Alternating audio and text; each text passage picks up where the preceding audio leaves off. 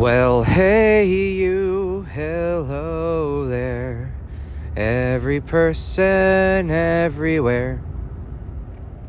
Why, hello, hello, hello. Good afternoon, good morning, good evening, whatever time it might be, whenever you're listening to this, my friends. My name is Lynn, and I am your host for Every Person, Everywhere. And this is stuff that you can relate to, hopefully. So, talking about the end of season four. A lot of stuff happened in one year. Yes, seasons three and four all happened in the span of like 14 to 15 months. So, needless to say, I was cooking, I was moving, I was doing stuff, I was grooving, I saw a lot of stuff. I saw the cornfields of Indiana for grad school interviews. I saw Boston Harbor for a very expensive grad school that I fortunately didn't go to because, ouch, my pockets. I got to see most of Europe. And I had planned to see all of the rest of Europe, but of course, halfway through this season, I'll be talking about how coronavirus sort of cut that short and the impact that it had on travel pretty much immediately. So let's set the scene for the beginning of this. I get back to England probably around maybe late late August, early September, and I start my third clinical placement. This is where I discovered that I really like psychiatric OT and really want to be a psychiatric occupational therapist. Of course, biggest grievance about America, not just the fact that late stage capitalism is a scam and you never get any time to yourself and you're expected to be at work constantly and chastised for taking paid time off and taking vacation. It's a lot easier to breathe and work in England, and you can disappear from work and they'll tell you to enjoy yourself, don't be gone too long, we'll catch up when you get back. In the NHS, all medications are nine dollars or nine pounds, which is like ten dollars and twenty five cents or something like that. Even if you have a life limiting illness, your meds are still nine dollars. So I mean, obviously, if you're getting something for like gastric reflux, which would cost maybe six bucks in America, you're paying a bit more. But because it's a flat rate of nine pounds, people that need insulin and cancer meds and life sustaining medication don't need to pay an arm and a leg to get it. So, what's the bad part about working for the NHS? Well, although you have a lot of opportunities to be an autonomous clinician, even at a bachelor's level, whereas in America you still have to answer directly to somebody at all points in time, you don't get paid what you're worth. See, with public health care, the salary I'd be making if I stayed in England, which I actually had an interview to work at Broadmoor, which is the biggest psychiatric hospital in the entire world, um, and the most high secure one as well at that. I still would have only been making the equivalent of like a bachelor's degree level wage here in America. And I mean, most OT jobs start at a bachelor's level, but the scaling for pay isn't that great you have to basically be an OT for 10 to 15 years before you start making an entry level salary or mid range level salary for OT in America.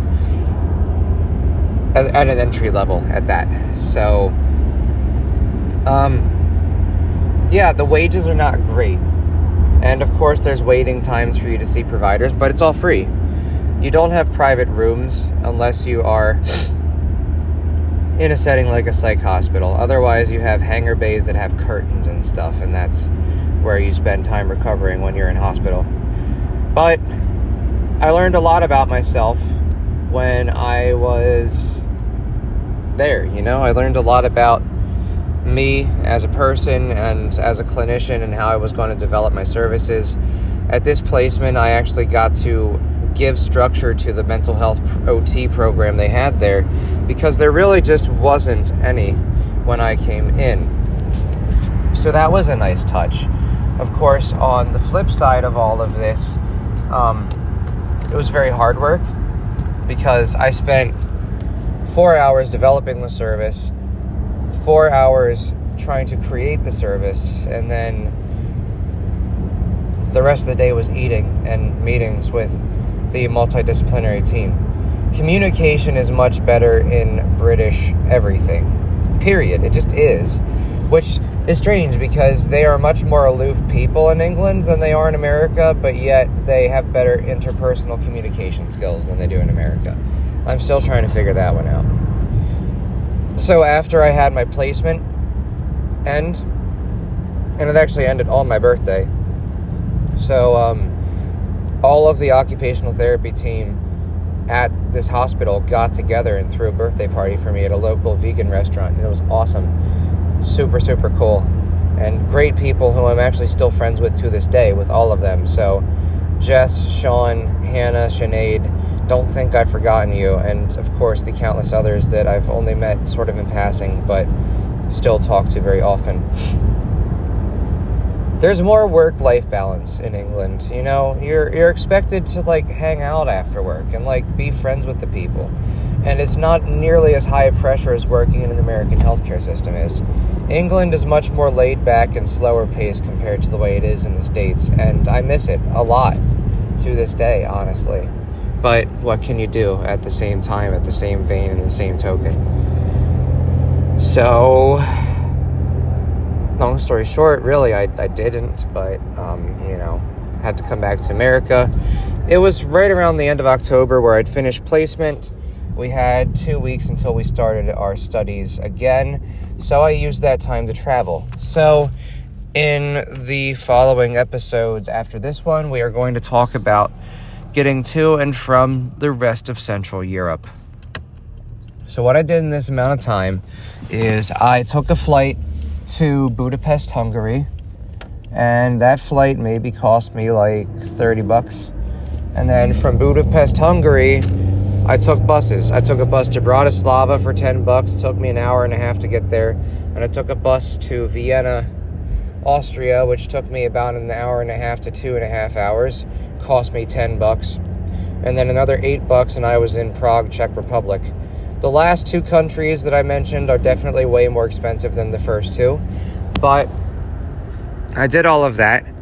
And then before going home, I then took two days to fly out to Bucharest.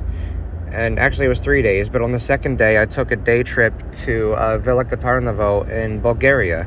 So, I'm going to talk about the trip that I had there as well. So, all in all, six episodes six countries.